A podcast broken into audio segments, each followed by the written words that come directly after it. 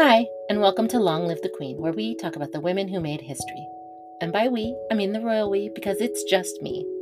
Today, we're talking about the sixth day of Christmas, and mum's the word.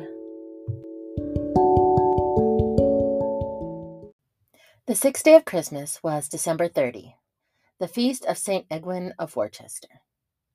This is one of the lower key days of Christmas. Saint Edwin was a sixth century bishop and a protector of widows and orphans.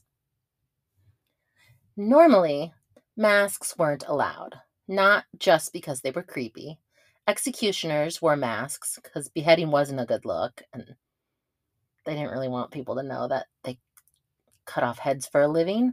Plague masks were also a thing, um, but also, again, not for fun.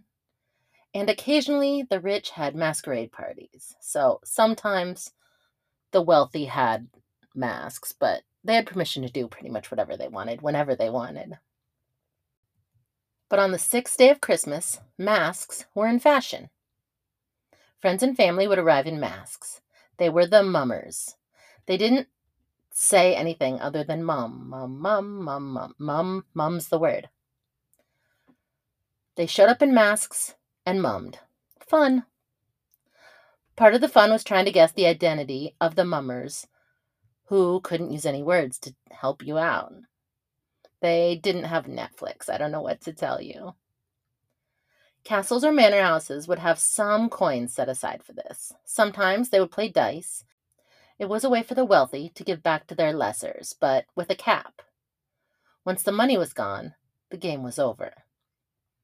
Mumming fell out of fashion a bit in Victorian England. People were getting up to no good in their masks, and murders sometimes happened. It was full purge if you wanted it to be. It became a safety issue, and to wear a mask wasn't allowed without permission from their local magistrate, like early permitting for mask wearing. This may have been where we got our trick-or-treating from. And with that, I'll leave you with a Christmas joke. I can always guess what's in a Christmas present. It's a gift. Join me tomorrow for the seventh day of Christmas, the day we know now as New Year's Day. But then, it was just the seventh day, the feast of Pope Sylvester the First.